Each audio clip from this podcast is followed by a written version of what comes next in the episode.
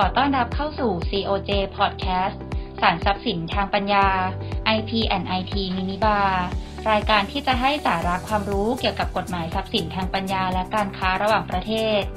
ดิฉันเมลินีโคสิตวัฒนาเริกผู้พิพากษาสารทรัพย์สินทางปัญญาและการค้าระหว่างประเทศกลาง สวัสดีครับ ผมนัทดลกิติกมลา ผู้พิพากษาหัวหน้าคณะในศาลทรัพย์สินทางปัญญา และการค้าระหว่างประเทศกลาง ค่ะในวันนี้นะคะ พวกเราจะขอมาพูดคุยเกี่ยวกับประเด็นปัญหาการละเมิดลิขสิทธิ์ที่เกิดขึ้นบ่อยในการค้าออนไลน์ โดยทุกวันนี้จะเห็นได้ว่าสื่อออนไลน์ได้เข้ามามีบทบาทสำคัญอย่างยิ่งในชีวิตประจำวันของเรา การที่จะเข้าถึงข้อมูลและงานอันมีลิขสิทธิ์ต่างๆ จึงทำได้ง่ายขึ้น เมื่อเจ้าของลิขสิทธิ์ได้โพสต์งานอันมีลิขสิทธิ์ในโลกออนไลน์แล้ว ก็เลยง่ายต่อการถูกละเมิดลิขสิทธิ์เช่นกัน การนำงานอันมีลิขสิทธิ์ต่างๆ นั้นไปใช้ประโยชน์ไม่ว่าจะเป็นการบันทึกเก็บไว้เอง การแชร์หรือเผยแพร่งานนั้นๆ ต่อ ก็ทำได้ง่ายและสะดวกมากขึ้นเช่นกันค่ะ การค้าขายในปัจจุบันมีการใช้สื่อออนไลน์อย่างแพร่หลาย จนทำให้ผู้ใช้สื่อออนไลน์ในบางครั้งไม่ได้ตระหนักถึงการนำงานที่มีลิขสิทธิ์ของบุคคลอื่นมาใช้ทำซ้ำหรือเผยแพร่ อันอาจจะนำมาสู่ปัญหาคดีพิพาทเกี่ยวกับคดีละเมิดลิขสิทธิ์ได้ สำหรับตัวอย่างที่เกิดขึ้นบ่อยนะคะ ก็ได้แก่การนำภาพถ่ายทางโซเชียลมีเดียที่เจ้าของภาพได้ลงไว้ในสื่อออนไลน์สื่อโซเชียลมีเดียของตนนะคะ ไม่ว่าจะเป็นภาพสินค้า ภาพถ่ายบุคคลที่มีชื่อเสียง ภาพสถานที่ท่องเที่ยว ตาม Facebook หรือ Instagram การนำไปใช้โดยไม่ได้รับอนุญาตเนี่ยถือเป็นการละเมิดลิขสิทธิ์งานประเภทภาพถ่ายได้นะคะ หรือการนำเพลงหรืองานดนตรีกรรมของบุคคลอื่น ไปใช้ตัดต่อในคลิปวิดีโอของตนที่โพสต์ลง YouTube เพื่อหารายได้ การดาวน์โหลดโปรแกรมคอมพิวเตอร์หรือซอฟต์แวร์เถื่อนมาใช้รับจ้างออกแบบงาน และอีกหนึ่งตัวอย่างที่เพิ่งเกิดเกิดขึ้นนะคะ ก็คือการที่ร้านออกแบบเสื้อผ้าทีมชาติไทยเนี่ยนำตัวอักษรคำว่าไทยแลนด์ที่ปักที่เสื้อทีมชาติไทย ในเสื้อกีฬาโดยที่ไม่ได้มีการขออนุญาตกับเจ้าของลิขสิทธิ์ก่อนค่ะ การกระทำละเมิดลิขสิทธิ์ต่างๆ ที่เกี่ยวกับการค้าบนโลกออนไลน์ ในบางครั้งอาจจะเกิดจากการที่รู้เท่าไม่ถึงการณ์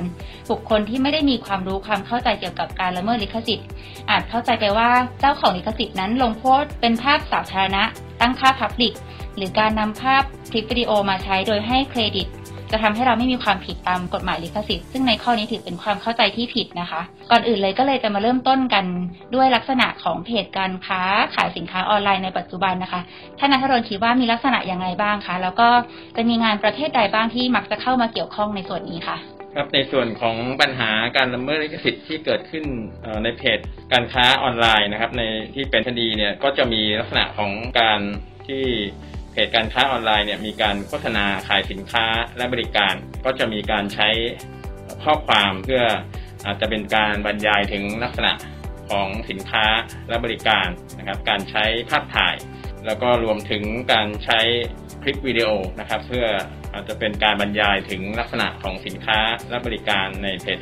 การค้าออนไลน์นั้นๆนะครับ ซึ่งก็จะมีปัญหาที่ทำให้เกิดข้อโต้แย้งว่า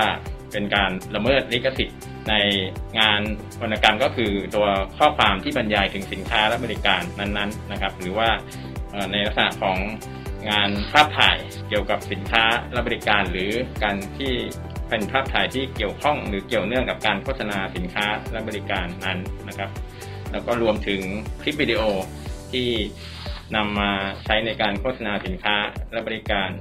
ก็จะเกิดเป็นคดีที่มีการฟ้องคดีนะครับ โต้แย้งในเรื่องของว่ามีการกระทำที่ถือว่าเป็นการละเมิดลิขสิทธิ์นะครับ ในส่วนนี้นะครับอยากจะ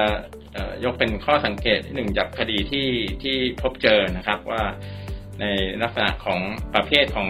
งานอามีลิขสิทธิ์ที่อาจจะน่าสนใจนะครับว่าว่ามีการฟ้องคดีเข้ามาเนี่ยในลักษณะที่เป็นเป็นงานสถาปัตยกรรมนะครับ ซึ่งเป็น ภาพตัวบ้านนะครับที่ที่แสดงให้เห็นถึงลักษณะของบ้านหรือสิ่งปลูกสร้างนะครับ แต่ว่าฟ้องออกมาในเรื่องของละเมิดลิขสิทธิ์ในงานสถาปัตยกรรมเนี่ยก็ตรงนี้เนี่ยอาจจะเข้าใจในความหมายของงานสถาปัตยกรรมนะครับ ว่าจะต้องเป็นงานออกแบบอาคารหรือสิ่งปลูกสร้างที่ที่เป็นผังสถาปัตยกรรม หรือว่าแบบสถาปัตยกรรม ซึ่งสำหรับใช้ในการก่อสร้างนะครับ ซึ่งอันนี้จะต่างกับ ภาพของบ้านธรรมดานะครับ ที่อาจจะไม่ได้แสดงถึงมาตราส่วนที่สามารถที่จะใช้ในการก่อสร้างได้นะครับ ซึ่งอันนี้ถ้าเป็นแบบตัวภาพบ้านธรรมดาเนี่ยอาจจะไม่ใช่งานสถาปัตยกรรม แต่อาจจะเข้าในลักษณะของงานจิตรกรรมนะครับ ที่เป็นเกี่ยวกับงานที่เป็นแสดงให้ถึงเป็นภาพวาดหรือภาพเขียนระบายสีต่างๆน ตัวอย่างถ้าสมมติว่าเราเอาภาพถ่ายของอาคารอย่างสมมติเอาภาพถ่ายของตึกช้างมาใช้อย่างเงี้ยค่ะ ก็คือจะไม่เป็นการละเมิดงานสถาปัตยกรรมของของตึกถูกไหมคะครับถ้าเป็นเป็นเอาภาพภาพถ่ายที่ก็จะเข้าข้อข้อยกเว้นในเรื่องของการละเมิดลิขสิทธิ์นะครับว่าถ้าเป็นการถ่ายภาพเกี่ยวกับตัวอาคาร สิ่งปลูกสร้างซึ่งเป็นงานตัวอาคาร ซึ่งเป็นตัวอาคารเลยนะครับเป็นงานสถาปัตยกรรม แต่ว่าถ้าเราไปถ่ายภาพจากตัวอาคารนั้นเนี่ยก็จะเข้าข้อยกเว้นว่าไม่ถือว่าเป็นการละเมิดในงานสถาปัตยกรรมนั้นนะครับ แต่ว่าคนที่ถ่ายภาพนั้นเนี่ยก็จะได้อาจจะเป็นอาจจะเป็นเจ้าของลิขสิทธิ์ในงานภาพถ่ายนั้นๆนะครับ ซึ่งถ้ามีการเอาภาพถ่าย อันนั้นเนี่ยไปใช้โดยละเมิดลิขสิทธิ์ของเจ้าของลิขสิทธิ์ซึ่งเป็นผู้ถ่ายภาพนั้นเนี่ยก็จะเป็นเรื่องของการละเมิดลิขสิทธิ์ในงานภาพถ่ายค่ะซึ่งแตกต่างจากเรื่องของการละเมิดลิขสิทธิ์ในงานสถาปัตยกรรม ที่จะต้องเป็นแบบผังหรือว่าแบบก่อเอ่อสถาปัตยกรรมที่ใช้ในการก่อสร้างเท่านั้นนะครับค่ะหลักๆแล้วเนี่ยก็จะพูดถึงเอ่อเจ้าของลิขสิทธิ์นะครับ ที่ว่าจะมีสิทธิ์แต่ผู้เดียวในการทำซ้ำดัดแปลงหรือเผยแพร่ต่อสาธารณชน ซึ่งงานมีลิขสิทธิ์นะครับเมื่อเจ้าของลิขสิทธิ์มีสิทธิ์แต่เพียงผู้เดียวเนี่ยการที่บุคคลอื่นจะไปทำซ้ำดัดแปลงหรือเผยแพร่งานมีลิขสิทธิ์เนี่ยก็ไม่สามารถที่จะทำได้นะครับ แต่ว่าก็จะมีในเรื่องของข้อยกเว้นที่สามารถที่จะทำได้โดยไม่ถือเป็นการละเมิดลิขสิทธิ์นะครับ ในส่วนของข้อยกเว้นเนี่ยก็ออนุญาตให้ท่านเมลินีได้กล่าวถึงในเรื่องข้อยกเว้นการละเมิดลิขสิทธิ์ครับ ค่ะ ก็อย่างที่ท่านหัวหน้านัทดลนะคะ ได้อธิบายไว้แล้วนะคะว่าสิทธิ์ของเจ้าของลิขสิทธิ์เนี่ยกฎหมายเขาคุ้มครองให้มีสิทธิ์ทำซ้ำดัดแปลงหรือเผยแพร่ต่อสาธารณชนได้ แล้วก็มีสิทธิ์ที่จะอนุญาตให้คนอื่นเนี่ยมาใช้สิทธิ์ดังกล่าวนี้นะคะ ทีนี้หลักการง่ายๆที่จะดูว่าละเมิดลิขสิทธิ์ไหมค่ะอย่างที่ท่านนัทดลนะคะ ได้อธิบายไปแล้วนะคะ ว่ากฎหมายลิขสิทธิ์เนี่ยให้ความคุ้มครองกับเจ้าของลิขสิทธิ์ให้มีสิทธิ์แต่เพียงผู้เดียวในการทำซ้ำดัดแปลงหรือเผยแพร่ต่อสาธารณชนนะคะ แล้วก็ยังให้มีสิทธิ์อนุญาตให้บุคคลอื่นเนี่ยมีสิทธิ์ใช้สิทธิ์ดังกล่าวเหล่านั้นได้นะคะ ดังนั้นหลักการเบื้องต้นง่ายๆ เลยที่จะทำให้ทุกคนเข้าใจเกี่ยวกับการละเมิดลิขสิทธิ์เนี่ยคือความเป็นจริงแล้วเนี่ยโดยหลักแล้วเราควรจะต้องได้รับความยินยอมจากเจ้าของลิขสิทธิ์ในการที่จะนำงานของเขาไปใช้ทำซ้ำดัดแปลงหรือเผยแพร่ต่อสาธารณชน จึงจะไม่ถือเป็นการละเมิดลิขสิทธิ์นะคะ เว้นแต่ว่าจะมีกรณีอื่น ๆ ที่มันเข้าข้อยกเว้นตามที่กฎหมายกำหนดไว้โดยเฉพาะ ให้สามารถนำงานไปใช้ได้ แม้จะไม่ได้ขออนุญาตก็ตาม โดยลักษณะการละเมิดลิขสิทธิ์ของการค้าบนโลกออนไลน์นะคะ ก็จะมีตัวอย่าง มากมาย แต่ที่พบกันบ่อยอาจจะเป็นการทำซ้ำในลักษณะของการก๊อปปี้งานของผู้อื่น อาจจะเซฟลงมาที่เครื่องคอมพิวเตอร์ของเรา หรือเครื่องโทรศัพท์มือถือของเรา โดยเป็นภาพถ่ายร้านค้าอื่น ภาพถ่ายนางแบบนายแบบที่ถ่ายคู่กับสินค้า ภาพถ่ายเน็ตไอดอลที่ใช้สินค้าบางอย่างอยู่อย่างเงี้ยค่ะ แล้วเราไปเซฟมาอาจจะมาตัดลายน้ำหรือใส่รายละเอียดบางส่วนของภาพเพิ่มเติมเข้าไป อันนี้ถือเป็นการทำซ้ำแล้วก็ดัดแปลงภาพนั้นแหละ จากนั้นเราเอาไปเอาภาพเนี้ยค่ะไปโพสต์ขายในเพจของเราเองเพื่อทางการค้ากรณีเนี้ยก็ถือเป็นลักษณะ โดยหลักๆ ที่พบบ่อยมากๆในการละเมิดลิขสิทธิ์ที่เกิดขึ้นในศาลของเราอะค่ะสำหรับข้อยกเว้นการละเมิดลิขสิทธิ์เนี่ยกฎหมายเขากำหนดว่าต้องเป็นการกระทำที่ไม่ขัดต่อการแสวงหาประโยชน์ จากงานมีลิขสิทธิ์ตามปกติของเจ้าของลิขสิทธิ์ และจะต้องไม่เป็นการกระทบกระเทือนถึงสิทธิตามกฎหมายของเจ้าของลิขสิทธิ์เกินสมควร โดยต้องเป็นการกระทำอย่างใดอย่างหนึ่งที่กฎหมายเขากำหนดไว้นะคะ ซึ่งในเรื่องหลักๆ ที่เกี่ยวข้องกับการค้าออนไลน์ หรือว่าการใช้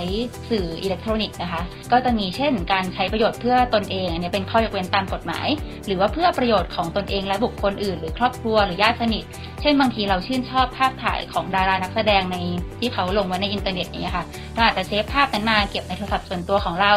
หรือเราเห็นภาพถ่ายวิวทะเลสวยๆ เราก็อาจจะเซฟบันทึกไว้แล้วนำมาใช้เป็นพื้นหลังของจอโทรศัพท์มือถือ กรณีแบบนี้เป็นการใช้ส่วนตัวเพื่อประโยชน์ของตนเอง ตามกฎหมายก็เลยยกเว้นให้ไม่เป็นการละเมิดลิขสิทธิ์นะคะ แต่ทางกลับกันถ้าเกิดเป็นกรณีที่เราไปนำงานเพลงที่มีลิขสิทธิ์ของบุคคลอื่น เอาไปตัดต่อใส่ในคลิปวิดีโอของเรา แล้วไปอัพลงใน YouTube เพื่อหารายได้จากการโฆษณาหรือจากยอดคนเข้าดู แบบนี้ก็คือน่าจะไม่เข้าข้อยกเว้นเพราะเป็นการกระทำที่ถือว่าขัดต่อการแสวงหาประโยชน์ตามปกติของเจ้าของลิขสิทธิ์ หรือว่ากระทบกระเทือนต่อสิทธิของเจ้าของลิขสิทธิ์ตามสมควร กรณีแบบนี้ควรที่จะได้รับความยินยอมจากเจ้าของลิขสิทธิ์ก่อนค่ะ ส่วนข้อยเว้นประการถัดมาที่จะเห็นบ่อยๆ ก็เช่นกัน อาจจะไปแชร์บทความของคนอื่น แชร์ภาพถ่ายคนอื่นนะคะ ซึ่งจะเข้าข้อยเว้นตามกฎหมายก็ต่อเมื่อเป็นการติชมวิจารณ์หรือแนะนำผลงาน โดยมีการรับรู้ถึงความเป็นเจ้าของลิขสิทธิ์ในงานนั้น เช่น เราไปกดเผยแพร่หรือแชร์ริงหรือว่ากำหนดลิงกิ้งนะคะไปยังเพจของงานมีลิขสิทธิ์ของผู้อื่น อาจจะแชร์บทความภาพถ่าย แล้วแชร์ลิงก์คลิปวิดีโอ YouTube ใน Facebook หรือว่าในเว็บไซต์ของเรานะคะ โดยเมื่อกดเข้าไปที่ลิงก์ของงานที่มีลิขสิทธิ์เนี่ยผู้เข้าชมอะยังสามารถที่จะเชื่อมต่อไปในหน้าเพจหลักของเจ้าของลิขสิทธิ์ได้ กรณีดังกล่าวเช่นนี้ก็คือจะไม่ถือเป็นการละเมิดลิขสิทธิ์นะคะ แล้วก็รวมถึงกรณีที่มีการกล่าวถึงคัดลอกหรืออ้างอิงงานบางส่วนของเจ้าของลิขสิทธิ์มา เช่นอาจจะมีการโค้ดเฉพาะบางตอนของข้อความในบทความ กรณีดังกล่าวก็จะไม่ถือเป็นการละเมิดลิขสิทธิ์เหมือนกันนะคะ ถ้าเกิดมีการให้เครดิต แล้วก็รับรู้ถึงความเป็นเจ้าของลิขสิทธิ์ในงานนั้น แล้วก็ที่สำคัญคือจะต้องไม่เป็นการขัดต่อการหาประโยชน์ แล้วก็ไม่กระทบถึงสิทธิ์ของเจ้าของลิขสิทธิ์เกินสมควรแต่มันมีข้อสังเกตอยู่นิดนึงค่ะว่าบางกรณีถึงแม้จะเป็นการคัดลอกเฉพาะบางส่วนของงานมาอย่างเงี้ยค่ะ แต่ว่า ยมีแนวคำพิพากษามาก่อนแล้วว่าแม้จะเป็นการคัดลอกบางส่วนไม่ได้เอามาทั้งหมดของงาน แต่หากส่วนที่เราคัดลอกมาเนี่ยเป็นส่วนสาระสำคัญของงาน แล้วเราเอามาใช้เพื่อประโยชน์ทางการค้าของเรา กรณีนี้ศาลก็เคยตัดสินมาแล้วว่าเป็นการละเมิดลิขสิทธิ์ได้ค่ะ ส่วนบางกรณีเราอาจจะเคยเห็นท่านหัวหน้าเคยเห็นไหมคะเหมือนกับว่า มันจะมีพวกสื่อออนไลน์ไทยรัฐออนไลน์หรือว่าหนังสือพิมพ์ต่างๆออนไลน์ที่ชอบจะมีลงการลงข่าว แล้วบางทีก็จะมีโฆษณา ต่างๆ ตามหน้าเว็บไซต์ของข่าวนั้นด้วยค่ะ แล้วข่าวนั้นบางทีจะชอบเอารูปที่มีลิขสิทธิ์ของคนอื่น เช่นรูปดารารูปอะไร หรือว่าคลิปเออตาม TikTok คลิปอะไรที่เป็นจริงเขามีลิขสิทธิ์เป็นของเขาค่ะ แต่เอามาลงเป็นข่าวเนี้ยคลิปคลิปพวกคลิปไวรัลอย่างเงี้ยค่ะกรณีแบบเนี้ยหลายคนอาจจะสงสัยว่าเอาทำไมพวกสื่อสื่อพวกเนี้ยก็เป็นสื่อที่ ทางการค้าเหมือนกัน แต่เขาทำไมเขาถึงมีสิทธิ์เอามาใช้ได้นะคะกรณีนี้กฎหมายก็ยกเว้นไว้เช่นกันว่า ถ้าเป็นกรณีที่เสนอรายงานข่าวทางสื่อมวลชน โดยมีการรับรู้ถึงความเป็นเจ้าของลิขสิทธิ์ หมายความว่าก็ยังคงต้องรับรู้ว่าเขาเอามาจากไหน เอาคลิป TikTok เนี้ยมาจากผู้สร้างรายใดอย่างเงี้ยค่ะ อันเนี้ยไทยรัฐออนไลน์ก็มีสิทธิ์จะนำเสนอข่าวนั้นได้โดยเข้าข้อยกเว้นตามกฎหมายเช่นกันค่ะ ท่านท่านเมลินีจะหมายถึงเฉพาะเฉพาะการรายงานข่าวใช่ไหมครับใช่ที่จะใช่เข้าเฉพาะรายงานข่าวข้อยกเว้ในกรณีที่ไม่ต้องขออนุญาตเจ้าของลิขสิทธิ์ได้ใช่ค่ะในในกรณีที่เป็นเพื่อทำเพื่อการค้าหากำไรนะครับใช่เฉค่ะพาะเฉพาะการรายงานข่าวใช่ไหมคใช่รับแต่ค่ะถ้าก็คือจำกัดการใช้เฉพาะการรายงานข่าวโดยสื่ออย่างเงี้ยค่ะแต่ถ้าเป็นเป็นเพื่อการเอ่อในเช่นเอามาใช้ในเพจการค้าออนไลน์อย่างเงี้ยค่ะอันนี้จะไม่เข้าข้อยกเว้นใช่ไหมครับจะถือถือว่า ถือว่าไม่เข้าข้อยกเว้นที่จะใช้โดยไม่ต้องขออนุญาตเจ้าของใช่ค่ะลิขสิทธิ์เลยใช่ไหมครับ ก็จริงๆหลักการคือถึงแม้จะเอามา ใช้อะคือหลายคนปัจจุบันเนี้ยเท่าที่มีคดีความมาเนี่ยค่ะชอบจะมีคนเข้าใจผิดกันว่า ถ้าเกิดว่าเราเอาภาพของเขาหรือคลิปอย่างเงี้ยค่ะ มาใช้แล้วเราเขียนแล้วนะ ว่าเอามาจากเจ้านี้ สมมติเราให้เครดิตเขาแล้วอย่างเงี้ยค่ะทุกคนมักจะเข้าใจกันว่ากรณีแบบเนี้ยไม่ถือเป็นการละเมิดลิขสิทธิ์แล้ว ซึ่งจริง ๆ มันยังยังไม่ใช่อะค่ะ คือมันต้องมีองค์ประกอบอื่นอีก เช่น การให้เครดิตบวกกับเป็นการเข้ายกเว้นตามกฎหมายอะค่ะ อย่างกรณีถ้าสมมติเราเอาภาพของ นายแบบนางแบบที่ใช้สินค้า หรือว่าคลิปวิดีโอที่เขารีวิวสินค้าอย่างเงี้ยค่ะมาใช้ในทางการค้าของเรา อย่างเงี้ยต้องขออนุญาตแตกต่างกับพวกสื่อออนสื่อสายมวลชนที่เมื่อกี้อธิบายไว้ครับค่ะจากที่กรณีที่มีการนำงานของผู้อื่นมาใช้โดยไม่ได้รับอนุญาต แล้วไม่เข้าข้อยกเว้นตามกฎหมาย ก็จะถือเป็นการละเมิดลิขสิทธิ์อย่างเงี้ยค่ะกรณีแบบเนี้ยผู้ละเมิดลิขสิทธิ์เขาจะมีความรับผิดทางแพ่งหรือทางอาญาอย่างไงบ้างไหมคะท่านนันทดลครับ ก็ เมื่อเมื่ออมีการกล่าวอ้างนะครับ ว่าว่ามีการกระทำละเมิดลิขสิทธิ์เนี่ยก็จะมีเกิดความรับผิดขึ้นนะครับ ในส่วนของทางอาญาและก็ทางแพ่งนะครับแต่อยากจะพูดถึงในส่วนของความรับผิดทางอาญา ซึ่งเป็นคดีอาญานะครับ ว่ามีลักษณะที่ที่แตกต่างอย่างสำคัญจากคดีความรับผิดทางแพ่งเลย ก็คือความรับผิดทางอาญาเนี่ยจะเป็นความผิดอาญาได้ต่อเมื่อ ผู้ที่ถูกอ้างกล่าวอ้างว่าละเมิดกระทำละเมิดลิขสิทธิ์นะครับ กระทำโดยเจตนานะครับก็คือการทำซ้ำหรือเผยแพร่ต่อสาธารณชนเนี่ย โดยรู้ข้อเท็จจริงว่าเป็นงานอันมีลิขสิทธิ์ของผู้อื่นนะครับ เพราะฉะนั้นในในส่วนที่การรู้ข้อเท็จจริงว่าเป็นงานอันมีลิขสิทธิ์ของผู้อื่นเนี่ยก็จะเป็นข้อเท็จจริงที่เป็นองค์ประกอบของความผิดนะครับ ซึ่งถ้า ผู้ที่ถูกกล่าวอ้างว่าละเมิดลิขสิทธิ์ไม่ไม่รู้ว่าเป็นงานมีลิขสิทธิ์ของผู้อื่นเนี่ยก็จะถือว่าขาดเจตนา เพราะฉะนั้นความรับผิดทางอาญาก็จะไม่เกิดนะครับ แต่ว่าแตกต่างกับความรับผิดทางแพ่งเนี่ยถึงแม้ว่าไม่ได้กระทำโดยจงใจหรือโดยเจตนาก็ตามนะก็ยังมีความรับผิดทางแพ่งอยู่ ถ้าเกิดว่าไปละเมิดลิขสิทธิ์ของผู้อื่นนะครับแล้วก็ในส่วนของความรับผิดทางอาญาเนี่ยความผิดอาญาในคดี ละเมิดลิขสิทธิ์เป็นความผิดต่อส่วนตัวนะครับ เพราะฉะนั้นก็สามารถที่จะตกลงปณีประนอมยอมความกัน ก็จะทำให้คดีอาญาระงับไปนะครับ ในส่วนของการรู้ข้อเท็จจริงที่เป็นเอ่องค์ประกอบความผิดในส่วนของงานอันมีลิขสิทธิ์ของผู้อื่นเนี่ยก็อยากจะยกตัวอย่างของของคดีที่ที่มีการฟ้องคดีกันนะครับ ว่าในขณะที่บางคดีเนี่ยมีการฟ้องว่าละเมิดลิขสิทธิ์โดยที่ ผู้ที่ถูกฟ้องว่าละเมิดลิขสิทธิ์เนี่ยปรากฏข้อเท็จจริงว่าไปจ้างบุคคลอื่นทำสื่อโฆษณาประชาสัมพันธ์ สินค้าและบริการของตนเองนะครับ แล้วก็บุคคลที่รับจ้างเนี่ยเข้าไปทำสื่อโฆษณาโดยที่ไปเอางานอันมีลิขสิทธิ์ของบุคคลอื่นมาใช้ในสื่อโฆษณานั้น โดยที่ผู้ว่าจ้างหรือว่าผู้ที่เป็นเจ้าของเพจการค้าออนไลน์เนี่ย ไม่รู้ข้อเท็จจริงอันนี้นะครับ ว่าไปเอางานมีลิขสิทธิ์ของผู้อื่นมาใช้อย่างเงี้ยถ้าข้อเท็จจริงฟังได้อย่างเงี้ยนะครับ ก็น่าจะถือว่าไม่รู้ข้อเท็จจริงอันเป็นองค์ประกอบความผิดก็ไม่มีความรับผิดทางอาญานะครับ แต่ว่าความรับผิดทางแพ่งก็ยังคงมีอยู่ เนื่องจากว่าเป็นเจ้าของเพจที่โฆษณาสินค้าออนไลน์โดยตรงนะครับ เพราะนั้นก็จะมีความรับผิดในทางแพ่งในส่วนของค่าเสียหายนะครับ ในในอาญาเนี่ยก็จะมีความรับผิดทางอาญาในคดีละเมิดลิขสิทธิ์ก็จะมีทั้งโทษจำคุกแล้วก็โทษปรับนะครับ ส่วนแนวทางการลงโทษของศาลเนี่ยก็จะดูดูจากความเสียหายที่เกิดขึ้นกับเจ้าของลิขสิทธิ์เป็นหลักนะครับ ดูว่าโดยดูจากอาจจะเป็นแหล่งผลิตแหล่งจำหน่ายที่มีสินค้าที่ละเมิดลิขสิทธิ์จำนวนมากนะครับ ก็อาจจะกำหนดโทษที่ที่สูงกว่าในสถานที่เป็นผู้จำหน่ายที่สินค้าที่ละเมิดลิขสิทธิ์เพียงเล็กน้อยนะครับ ก็อาจจะ กำหนดโทษปรับถ้าเกิดสินค้าสินค้าที่ละเมิดลิขสิทธิ์เนี่ยมีจำนวนไม่มากนะครับ แต่ถ้าเป็นแหล่งผลิตเป็นโรงงานผลิตเนี่ยก็อาจจะกำหนดโทษจำคุกได้นะครับในส่วนของคดีอาญาในส่วนในส่วนของคดีแพ่งเนี่ยก็จะมีความรับผิดในเรื่องของค่าเสียหายนะครับ ซึ่งก็จะกำหนดตามความร้ายแรงของความเสียหาย การสูญเสียประโยชน์นะครับ แล้วก็ ค่าใช้จ่ายอันจำเป็นในการบังคับตามสิทธิ์นะครับ ที่เจ้าของลิขสิทธิ์เสียไปนะครับ เช่นค่าจ้างทนายความค่าใช้จ่ายในการรวบรวมพยานหลักฐาน เพื่อพิสูจน์ว่ามีการละเมิดลิขสิทธิ์นะครับ แล้วก็ในกรณีที่กระทำละเมิดลิขสิทธิ์โดยจงใจหรือมีเจตนานะครับ เป็นเหตุให้สาธารณชนเข้าถึงงานอันมีลิขสิทธิ์ได้อย่างแพร่หลายนะครับศาลมีอำนาจที่จะสั่งให้ผู้ละเมิดจ่ายค่าเสียหายเพิ่มขึ้น ไม่เกินสองเท่าของค่าเสียหายจากค่าเสียหายตามปกติที่ที่กล่าวไปข้างต้นนะครับ ถ้าหัวหน้าคะถามนิดนึงคะอย่างกรณีตัวอย่างคดีที่เคยเจอที่ศาลเนี่ยค่ะโดยส่วนมากบางทีจำเลยเขาจะเป็นบุคคลธรรมดาที่ขายของออนไลน์นะคะเขาจะชอบพูดถึงเจตนาการทำความผิดอาญาเนี่ยค่ะโดยบอกว่าเขาไม่ทราบจริง ๆ ว่างานที่เขานำมาใช้ หรือถูกฟ้องเป็นคดีเนี่ยเป็นงานที่ละเมิดลิขสิทธิ์ของผู้อื่น เขาบางทีเขาไป search จากใน Google อย่างเงี้ยค่ะ แล้วก็ไป save มาเพราะเห็นว่ามันก็เหมือนเผยแพร่อยู่แล้วโดยทั่วไปนะคะก็เลยไป save งานใน Google มาเฉยๆโดยที่ก็ไม่รู้เลยว่าเจ้าของลิขสิทธิ์คือใคร หรืองานนี้มีลิขสิทธิ์หรอเนี่ยเขาสามารถต่อสู้อย่างนี้ได้ไหมคะว่าเขาไม่มีเจตนาเขาจะรับฟังได้ไหมคะถ้าในในมุมมองของศาลก็ก็น่าจะน่าจะเออเป็นมีมีเหตุในการที่จะต่อสู้ได้นะครับ แต่ว่าการที่จะรับฟัง ได้ในกรณีนั้นหรือไม่เนี่ยก็อาจจะต้องดูพยานหลักฐานประกอบด้วยนะครับว่าว่ามันมีเหตุเหตุควรควรเชื่อตามที่จำเลยกล่าวอ้างหรือไม่ เพราะว่าโดยโดยปกติแล้วเนี่ยงานมีลิขสิทธิ์ที่โดยเฉพาะในสื่อออนไลน์ในปัจจุบันเนี่ยมันก็จะมีมีปรากฏอยู่อยู่ทั่ว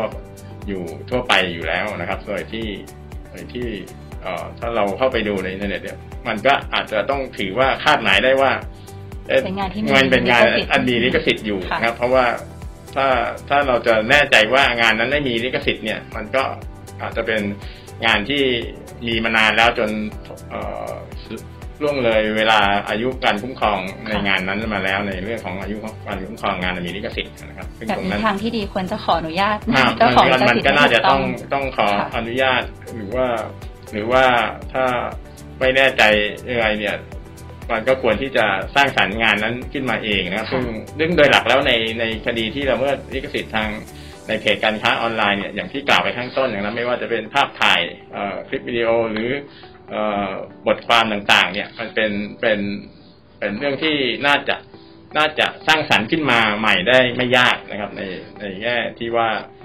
ผู้ที่ต้องการที่จะ ใช้ในเพจการค้าออนไลน์ของตนเองนะครับ เพราะฉะนั้นถ้าถ้าไม่แน่ใจเลยเนี่ยมันก็ควรที่จะสร้างสรรค์เอง แต่ว่าถ้าแน่ใจว่าในในงานมีลิขสิทธิ์ที่อยู่ในโลกโลกออนไลน์เนี่ยแล้วเขาอาจจะระบุไว้ว่าเจ้าของลิขสิทธิ์เป็นใครเนี่ยเราสามารถติดต่อได้เนี่ยมันก็อาจจะดีกว่าที่จะติดต่อแล้วก็ขออนุญาตในการใช้งานนั้นนะครับ อันนี้เราก็น่าจะมาถึงส่วนสุดท้ายแล้วครับว่าที่พูดคุยกันไปนะครับ ว่าเราเอ่อสรุปว่าเอ่อในในตัวสาระสำคัญที่เราพูดคุยกันซึ่งซึ่งต้องการที่จะเน้นในส่วนสุดท้ายนะครับว่าโดยสรุปแล้วเนี่ยในเกี่ยวกับเรื่องที่พูดคุยในวันนี้มีประเด็นอะไรสำคัญมั่งนะครับ ในส่วนนี้ขอเชิญท่านเมลินีได้ค่ะกล่าวในเรื่องของสรุปครับ ค่ะก็ในวันนี้นะคะเราได้มีการพูดคุยกันในหลายประเด็นนะคะทั้งข้อกฎหมาย แล้วก็ตัวอย่างคดีต่างๆ ที่เคยเกิดขึ้นที่ศาลทรัพย์สินทางปัญญานะคะ ก็จะทำให้ทุกท่านอาจจะได้เห็นภาพชัดเจนขึ้น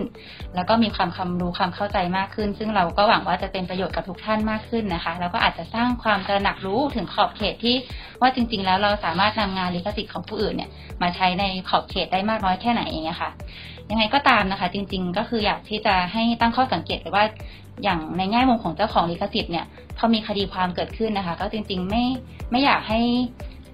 ทางเลือกในการฟ้องร้องคดีเป็นทางเลือกแรกแล้วอาจจะถ้าเกิดมีการละเมิดลิขสิทธิ์เกิดขึ้น อาจจะลองแจ้งเตือนผู้ที่ละเมิด โดยการพูดคุยกันเองก่อนให้หยุดการกระทำละเมิดหรือว่าถ้ามีความจำเป็นต้องนำคดีขึ้นสู่ศาลจริง ๆ อย่างเงี้ยค่ะ อาจจะมีทางออกอีกทางหนึ่งนอกจากการชี้ขาดแพ้ชนะคดีโดยการเลือกกันทำสัญญาปณีประนอมยอมความ การตกลงค่าเสียหายกันเอง โดยค่าเสียหายเนี่ยก็คือ